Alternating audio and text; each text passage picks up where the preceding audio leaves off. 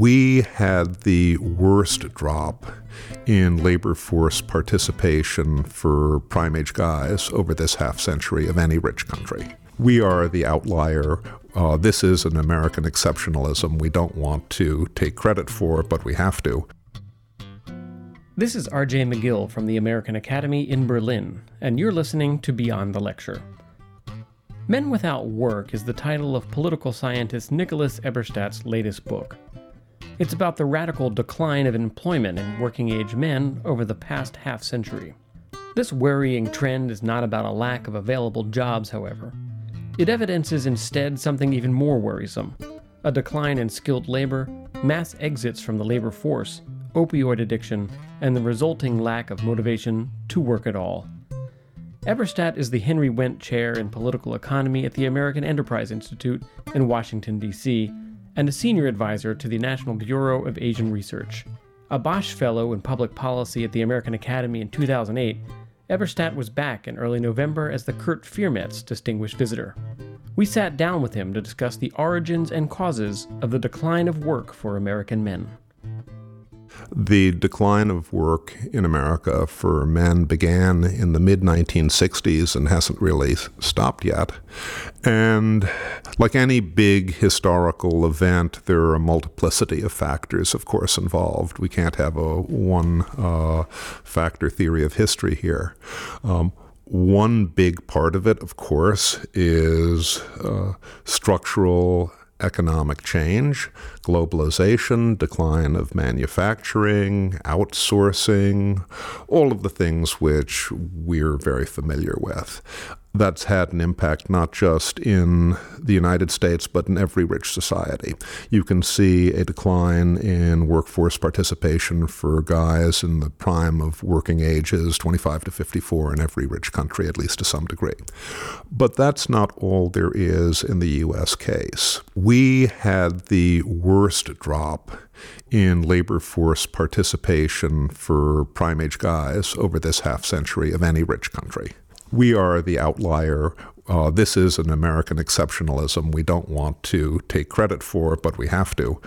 So things are going on in the U.S. that I don't think we can see uh, in other countries. Uh, we have a multiplicity of different disability insurance programs, and obviously they were established for the noble purpose of protecting people who were incapacitated and couldn't work.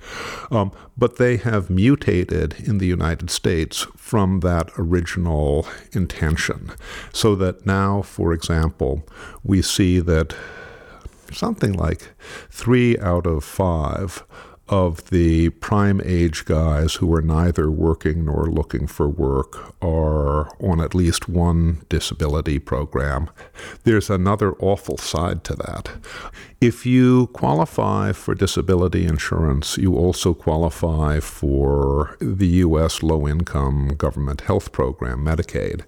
And you can get a prescription for 90 Oxycontins uh, for one month. That's a lot for one month with an out of pocket payment of only $3. So the government, in this awful way, became inadvertently complicit in the opioid explosion. And this is one of the reasons that the men who are not in the workforce report, uh, about 50% of them report that they're taking a pain pill every day. There's one final wrinkle I'd also mention. We've all heard about the two and a half million uh, people behind bars, but only about a tenth of the people with felonies in their backgrounds in the U.S. today are actually behind bars. We have another 20 million, maybe more. The government doesn't count this. Uh, it's horrendous that this isn't being counted. And this, uh, which has not been carefully examined, is another key critical component of the collapse of work for guys in modern America. Eberstadt's book addresses at length low employment for men. But how are women faring in the American workforce? And how bad are things now, really? What about the rates of employment and non working men during the Great Depression? I'm focusing in this book on guys, not because I'm trying to slight women. The uh, the labor force situation for women in America has been pretty bad for the last almost 20 years, uh, but the collapse in work for men goes back half a century and has been more acute. So that's why I focused on the men, at least for this first study. And this is how bad it is. If you look at the September 2017 numbers in terms of employment to population, any way you cut it, the work rate is lower now than it was in 1940 at the tail end of the Great Depression when the general unemployment rate was 14% in America. The unemployment rate is very low in the US today. But for every prime age guy who is unemployed and looking for a job.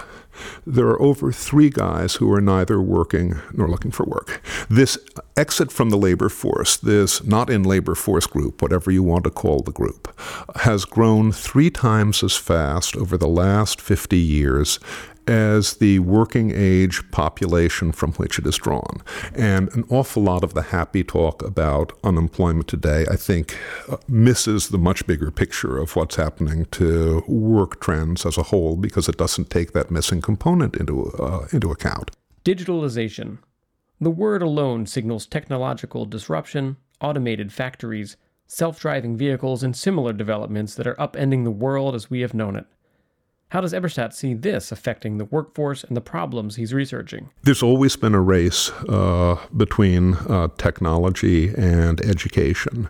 And the people who tend to get displaced are people who don't have the skills to master the new technology and reap a profit from it. American men and women need to skill up. In the United States, part of the problem we have with skills is the, um, I guess, suppose the charitable word for it would be the uneven uh, outcomes from our public K through 12 schools. Some of them are fantastic, some of them are miserable. That's going to be a challenge for every county in the United States. Given the U.S. federal system, I'm not confident there is a one uh, size fits all solution, but there's a general approach that can probably work everywhere. Since digitalization has been and will continue to eliminate jobs, some countries, like Finland and Sweden, have been experimenting with UBI, or Universal Basic Income, a guaranteed fixed amount of monthly income for all citizens. I asked Eberstadt what he makes of this idea. I have real doubts about this for one very particular non economic reason. I've looked at the time use surveys, what men who are neither working nor looking for work say they do with their time. What do they do? About a tenth of them, and this is this is about seven million guys in the United States between 25 and 54. About a tenth of them are adult students training to go back into the workforce with higher levels of skill. Their time use looks like employed guys, basically. The enormous majority, however, are in this group the British call NEET, N E E T, neither uh, employed nor in education or training. And for the six million plus NEET uh, men, 25 to 54, it's really grim they report they basically don't do civil society. They do very little in the way of worship or volunteering or charitable activity. Although you would think they had nothing but time on their hands, uh, they do surprisingly little uh, child care or help with others in the household, surprisingly little in the way of home chores. What they do is watch. They say they watch 2,100 hours a year on average of stuff. About half of these guys also report that they're on some sort of pain pills or pain medication. So it's not just playing World of Warcraft all day long, it's playing World of Warcraft stoned yes, a universal basic income can meet people's minimum income needs, but that is only one of a multiplicity of needs they have, I think, to be uh, achieving their full humanity. And, uh, and I'd worry very much if we uh, went down a policy road that encouraged people to detach more from civil society uh, than they already are. That was Nicholas Eberstadt, a political scientist at the American Enterprise Institute and the Kurt Viermetz Distinguished Visitor at the American Academy in November. We spoke with him about his new book, Men Without Work America's Invisible Crisis, published by Templeton Press. Be sure to tune in next time for a second discussion with Eberstadt about his other field of expertise, North Korea. This is RJ McGill from the American Academy in Berlin. Thanks for listening to Beyond the Lecture.